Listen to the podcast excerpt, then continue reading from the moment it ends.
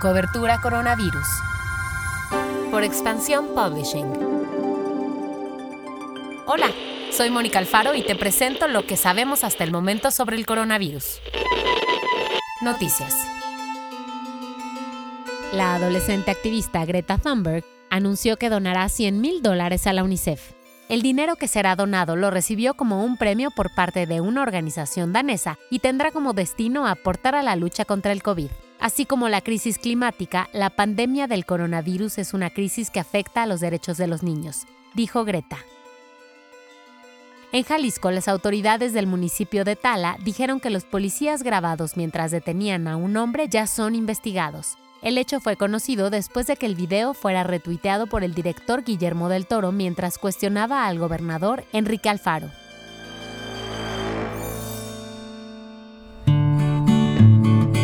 La Asociación Internacional de Transporte Aéreo dijo que ve disposición en el gobierno para anunciar apoyos a las aerolíneas y que estos podrían ser anunciados oficialmente durante los siguientes días. Los apoyos serían medidas de alivio financiero para la industria aérea que está pasando por su peor crisis. Mientras tanto, Viva Aerobús anunció que reanudará sus vuelos de manera progresiva durante mayo, principalmente entre destinos estratégicos como Cancún, la Ciudad de México, Guadalajara, Monterrey y Tijuana.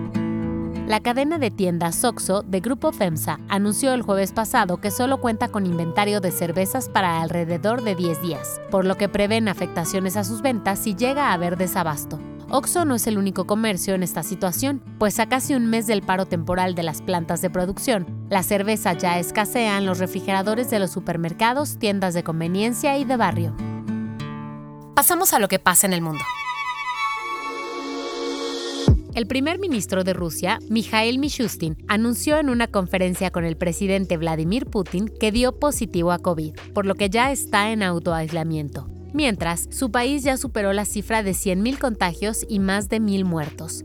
En Estados Unidos, los servicios de inteligencia concluyeron que el nuevo coronavirus sí se originó en China, pero descartaron que fuera creado por el hombre o modificado genéticamente. Además, indicaron en el comunicado que siguen buscando si el virus surgió realmente del contacto de un animal con un humano o si fue debido a un accidente de laboratorio en Wuhan, China.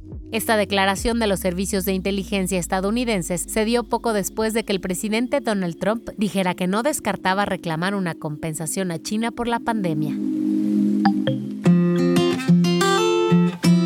Nuestros amigos de él tienen unas recomendaciones de alimentos que pueden ayudarte a reducir el insomnio y la ansiedad. El primero es la lavanda. La puedes consumir en infusión y te ayudará con la ansiedad, mala digestión e incluso depresión. El segundo alimento es la almendra, que como todos los frutos secos proporcionan energía. Además contiene magnesio que ayuda a relajar los músculos. Las almendras son conocidas por reducir los niveles de azúcar en la sangre y cuando la glucosa está equilibrada, las funciones cerebrales se relajan. El plátano es la tercera recomendación, ya que contiene triptofano y melatonina, un neurotransmisor que induce el sueño y equilibra los ciclos biológicos. Además tiene magnesio y potasio que relajan los músculos y por eso el plátano es considerado como la mejor pastilla para dormir.